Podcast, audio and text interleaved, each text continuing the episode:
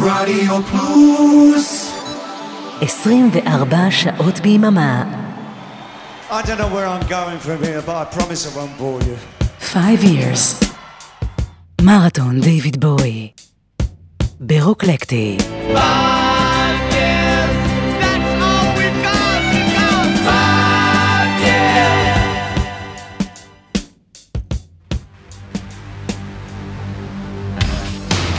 ערב טוב, מה שלומכם? Five Years, פרק ארבע עשרה, יוצא לדרך.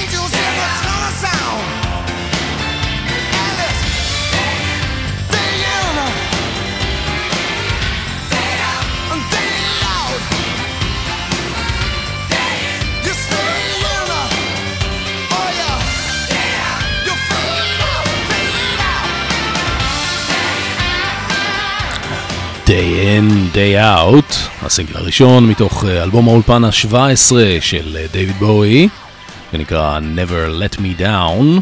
ערב טוב מאזינות ומאזינים, אני אבנר רפשטיין, וזה פרק מספר ארבע עשרה של חמש years. בפרק הקודם סיפרנו על דייוויד בואי באמצע שנות ה-שמונים, בתקופה שאחרי הוצאת האלבום Let's Dance, שהפך אותו לכוכב על. בפעם הראשונה בקריירה שלו הוא הופך להיות אומן מיינסטרים, ואפשר להגיד שהוא לא ממש התלהב מהפוזיציה הזאת. הוא הרגיש מנותק מהקהל החדש שהוא זכה לו פתאום, קהל שלא הכיר בכלל את כל היצירה שלו משנות ה-שבעים, והוא הרגיש שהוא מאבד את החזון היצירתי שלו. בשנים הראשונות בואי עוד ניסה לשמר את הקהל החדש שלו, והמשיך בקו דומה לזה שהוא יצר ב-Let's Dance עם האלבום Tonight ששמענו בפרק הקודם, אלבום שהיה סך הכל די פופי, וגם עם המוזיקה שהוא כתב לפסקולים של סרטים. אבל בהדרגה התגברה אצלו התחושה שהוא חייב לחזור חזרה לבייס שלו, שזה אומר לרוק ולמוזיקה יותר רצינית. וכך באמצע אלף תשע מאות שמונים ושש בואי נכנס שוב לאולפני מאונטן בשוויץ, והתחיל בעבודה על האלבום Never Let Me Down. העבודה על האלבום המשיכה אחר כך גם באולפני פאוור סטיישן במנהטן, והסתיימה בתחילת אלף תשע מאות שמונים ושבע. הסינגל הראשון מתוך האלבום שוחרר בחודש מרץ אלף תשע מאות שמונים ושבע, ונקרא Day in Day out, זה השיר שאיתו פתחנו. זה היה שיר מאוד ביקורתי על הומלסים ואנשים בשולי החברה בארצות הברית. היה לו גם קליפ די בוטה שנאסר לשידור בארצות הברית. את הקליפ הזה ביים ג'וליאן טמפל, שהיה כזכור הבמאי של הסרט Absolute Beginners, והמוראות שבו התרחשו בלוס אנג'לס, הגיהנום עלי אדמות, אליבא דבוי. ממשיכים הלאה לסינגל השני ששוחרר ביוני אלף תשע מאות שמונים ושבע, חודשיים אחרי יציאת האלבום המלא, Time Will Crawl.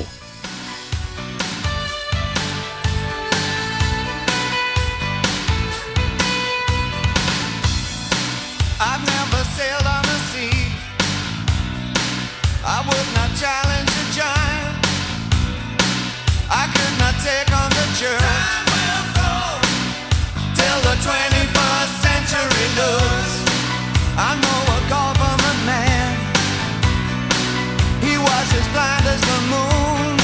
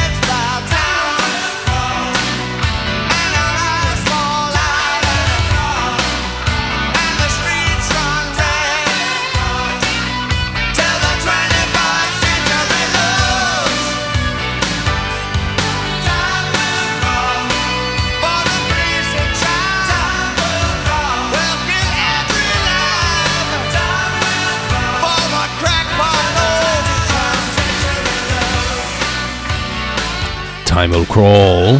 באלבום הזה בוי שיתף פעולה עם מוזיקאי ממוצא טורקי בשם ארדל קיזלצ'אי, שהיה מולטי אינסטרומנטליסט, הוא ניגן על בס, אוד, כינור, חצוצרה, קלידים, טופים, בעצם אפשר להגיד שהוא ידע לנגן על כל הכלים. שיתוף הפעולה איתו התחיל עוד בעבודה על השיר Let's Dance, ארדל קיזלצ'אי ניגן שם בס, בהמשך הוא עבד עם בוי על שיר הנושא מתוך סרט האנימציה When the Wind Blows ששמענו בפרק הקודם, וגם על שיר בשם Girls שהם כתבו לטינה טרנר, והם המשיכו לעבוד יחד גם באלבומים של בוי בשנות ה-תשעים. חוץ מזה, אחרי שני אלבומים שבוי תפס בהם את הפוזיציה של הפופסטאר, ב-Never Let Me Down הוא סוף סוף חזר לנגן בגיטרה, בקלידים, מלוטרון, מוג, מפוחית, כמו שצריך. מתוך צוות הנגנים הקבוע של בוי, ניגנו איתו פה קרלוס אלומר בגיטרות, קרמיין רוחס בבס, גם ארדל קיזלצ'אי במיליון כלים, ועוד מלא מלא מלא זמרי ליווי, נשפנים וחטיבות כלי הקשה. האלבום הזה דווקא הצליח יחסית מבחינת מחירות, ואפילו זכה לתואר אלבום זהב גם בארצות הברית וגם בבריטניה, אבל מצד שני הוא קיבל ביקורות ממש רעות והשאיר המון מעריצים מאוכזבים. גם בוי עצמו היה ממש לא מרוצה מאיך שהאלבום הזה נשמע, הוא הרגיש שהוא היה ממש מפוספס, בעיקר מבחינת ההפקה והסאונד שלו, וב-אלפיים ושמונה עשרה, כבר אחרי מותו של בוי, יצאה גרסה שלו מבושלת מחדש, עם עיבודי מיתרים ועם טופים אמיתיים, במקום המכונות טופים של שנות ה-שמונים. השיר ששמענו, Time Will Crawl, היה אחד מהשירים שהכי הונדסו מחדש בגרסה של אלפיים ושמונה עשרה, אבל אנחנו שמענו את המקור מ-אלף תשע מאות שמונים ושבע. וזה כבר שיר הנושא והסינגל השלישי מהאלבום. בוי כתב אותו על העוזרת האישית שלו, קורין שוואב, המכונה קוקו, שהייתה איתו מאז אלף תשע מאות שבעים ושלוש. היא זאת שעזרה לו לצאת מההתמכרות שלו לסמים באמצע שנות ה-שבעים. הייתה שמועה גם שהיה להם איזה רומן. בכל אופן, אחרי מותו, בוי הוריש לה שני מיליון דולר. בכתיבת הלחן השתתף גם קרלוס אלומר. Never Let Me Down. Time.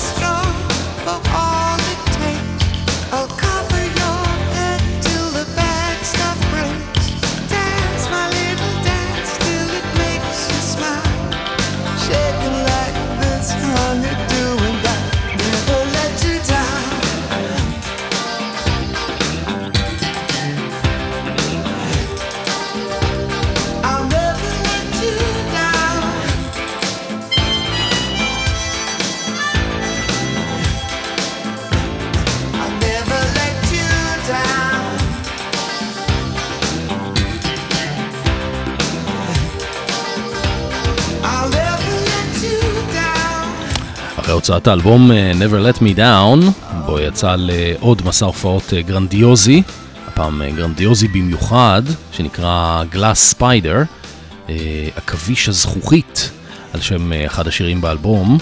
זה היה כנראה המופע הכי גדול והכי תיאטרלי של בוי עד אז, אולי גם מאז. אחי הוא הזכיר בתיאטרליות שלו את המופע של ה-Diamond Dogs, שלוש עשרה שנה קודם, ובאמת בוי שכר לשם כך גם את הקוריאוגרפית וגם את המעצב תפאורה שעבדו איתו על המופע הזה של ה-Diamond Dogs.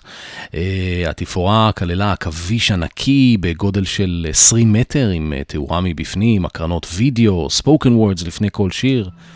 המופע הזה התקיים במשך שבעה חודשים, במהלך אלף תשע מאות שמונים ושבע, ובוי היה באותה שנה בן ארבעים.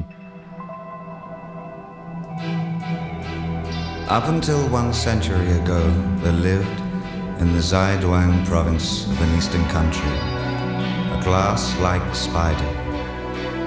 Having devoured its prey, it would drape the skeletons over its web, in weeks creating a macabre shrine of remains. Its web was also unique in that it had many layers, like floors of a building.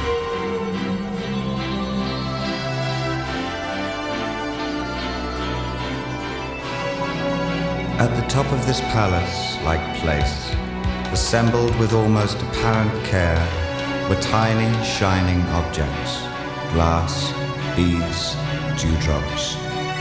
One could almost call it an altar.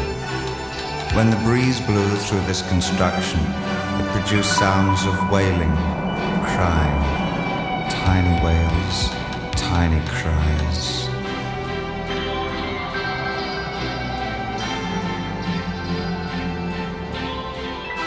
The baby spiders would get scared and search frantically for their mother, but the glass spider would have long gone, having known that the babies would survive somehow on their own.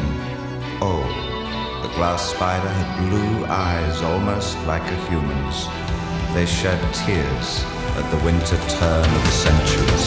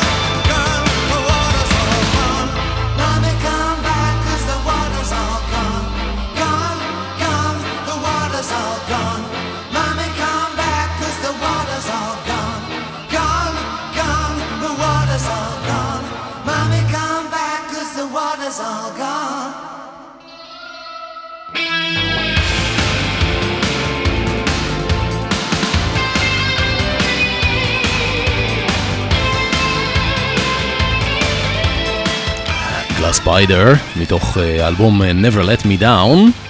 זה השיר שעל שמו נקרא המופע הגרנדיוזי שבו יצא אליו אחרי הוצאת האלבום. המשך הסיפור די מפתיע, ואני לא חושב שזה משהו שבוי תכנן מראש. במהלך הלגה האמריקאי של הגלאס ספיידר טור, בוי התחבר עם גיטריסט אמריקאי בשם ריבס גברלס. אשתו של גברלס דאז הייתה חלק מצוות ההפקה האמריקאי של בוי. גברלס היה מגיע מדי פעם לכל מיני לוקיישנס שההופעות התקיימו בהן, והוא היה נכנס אל מאחורי הקלעים ומתחיל לקשקש עם בוי על כל מיני נושאים שקשורים בעיקר לאומנות. תחשבו מה זה, אשתו עבדה בהפקה של בוי והוא נהיה חבר של דיוויד בוי, די מטורף. מה שעוד מדהים פה זה שגברלס בכלל לא סיפר לבוי שהוא גיטריסט. הוא טען שלא היה לו נעים, הוא גם הרגיש לא נוח עם זה שזה היה מקום העבודה של אשתו. אחרי שהטור נגמר, בוי שאל את סרה, אשתו של גברלס, היום כבר גרושתו, אם יש משהו שהוא יכול לעשות בשבילה, ובתגובה היא נתנה לו קסטה עם הקלטה של הנגינה של גברלס. כמה חודשים אחר כך גברלס מקבל טלפון, ועל הקו דיוויד בוי. היי גבר, מה המצב? רוצה לנגן יחד? ואז הם נפגשו, ובוי מספר לגברלס שהוא מרגיש שהוא איבד את הוויז'ן שלו, והוא מחפש דרכים להחזיר אותו. אז אחרי איזה חודש כזה של ג'מים משותפים, גברלס שואל את בוי מה, מה הוא מחפש בעצם ומה הוא רוצה ממנו, ואז בוי אמר את המשפט הבומבסטי הבא. Basically, I need someone that can do a combination of Beck, Hendrix, Bellow and Fripp uh, with a little Stevie Ray Vaughan and Albert King thrown in. רק נסביר שבוי בעצם מנה פה שמות של כמה גיטריסטים אגדיים, כולל פריפ ובלו, שני הגיטריסטים מקינג קרימזון שהוא עבד איתם בשנים קודמות, גם סטיבי ריי וון שהיה כזכור הגיטריסט ב-Let's Dance.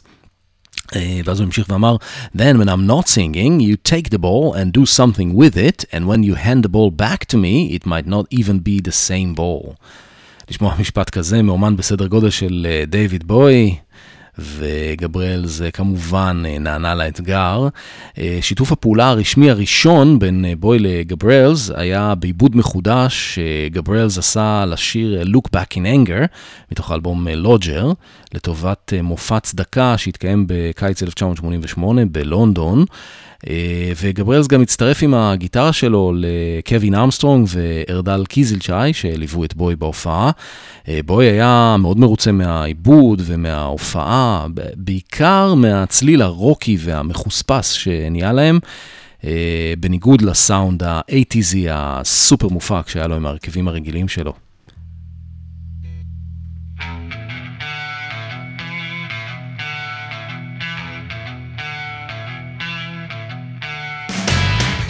בעקבות פגישה מקרית באיזו מסיבה, בוי גייס לשורותיו שני מוזיקאים נוספים, טוני סיילס והנט סיילס, שני אחים שהוא הכיר במהלך סיבוב ההופעות של איגי פופ אי שם בסוף שנות ה-שבעים.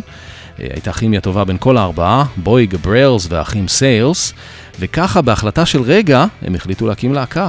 הלהקה הזאת נקראה טין משין, ופתחה פרק חדש, מסעיר ומפתיע בקריירה של דיוויד בוי, שאני אישית מאוד אוהב.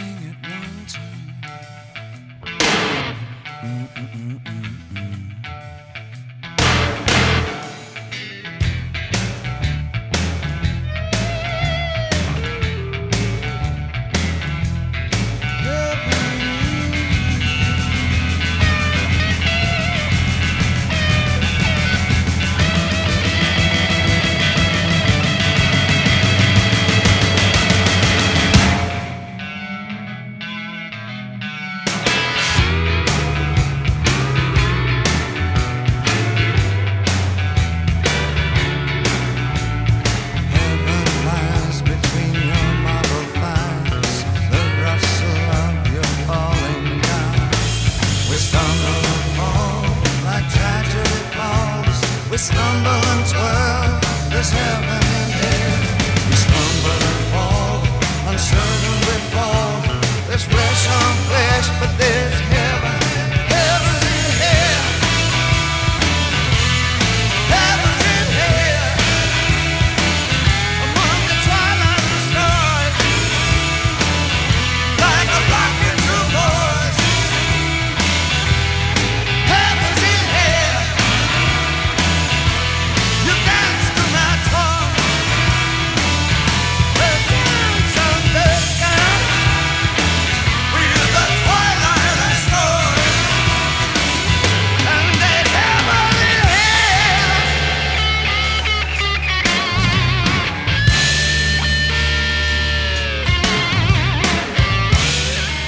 Tin Machine, איזה קטע מעולה, Heaven's in Here.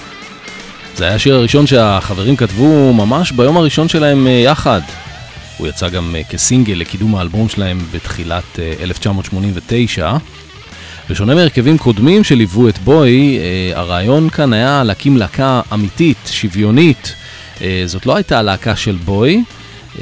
הרווחים התחלקו שווה בשווה בין כולם, ובוי לא היה הבוס שלהם, למרות שאין ספק שהוא בכל זאת זה שנתן את הטון, אבל בוי אמר שהלהקה תתקיים רק כל עוד זה יהיה כיף לכולם, וכל עוד הם יסתדרו אחד עם השני.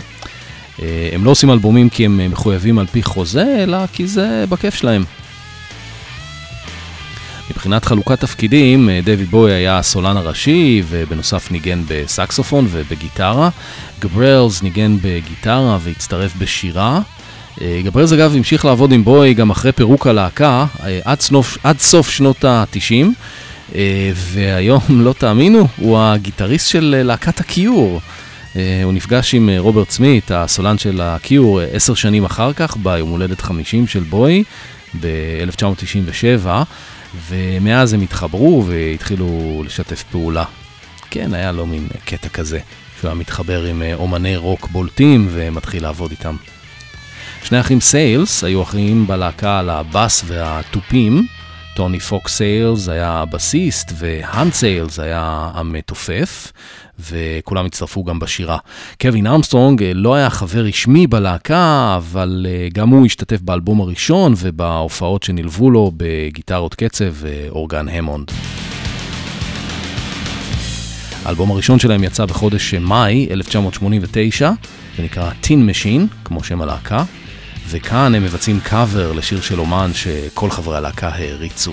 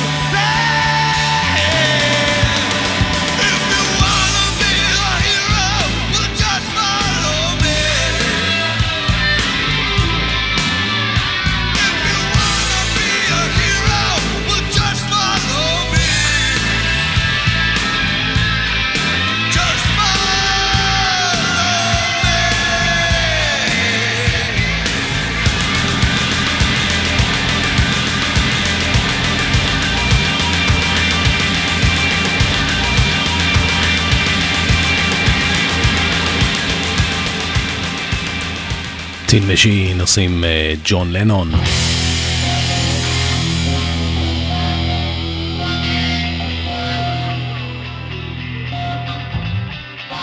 וזה שיר הנושא מתוך האלבום, שהיה גם הסינגל השלישי מתוכו, בספטמבר אלף תשע מאות שמונים ותשע.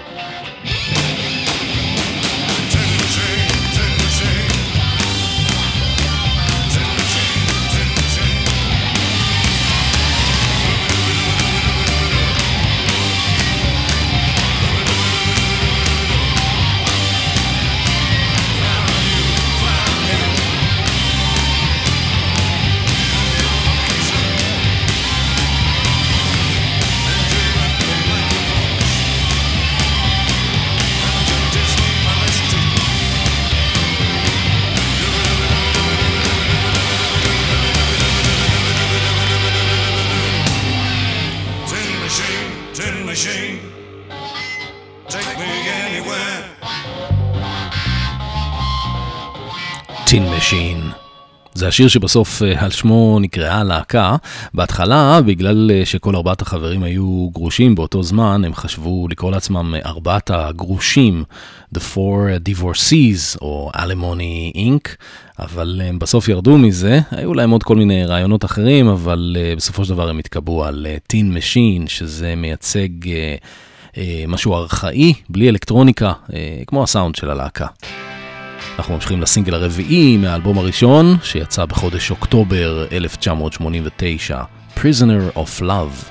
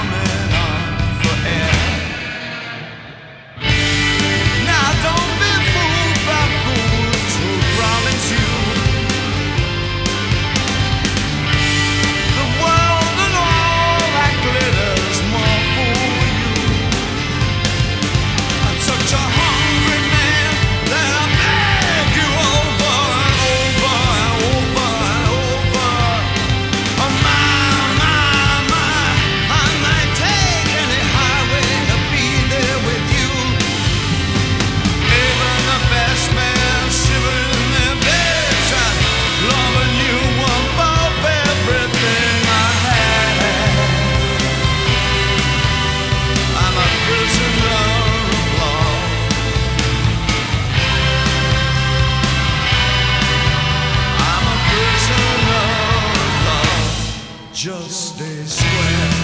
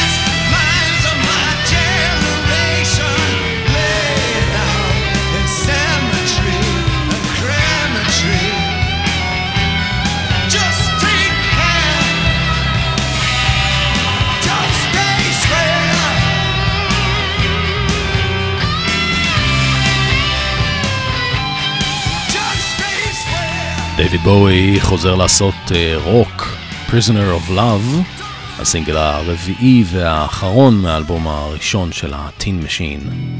האלבום הזה קיבל ביקורות מעורבות, רובן טובות, אבל כמו תמיד אצל בואי הוא הקדים את זמנו.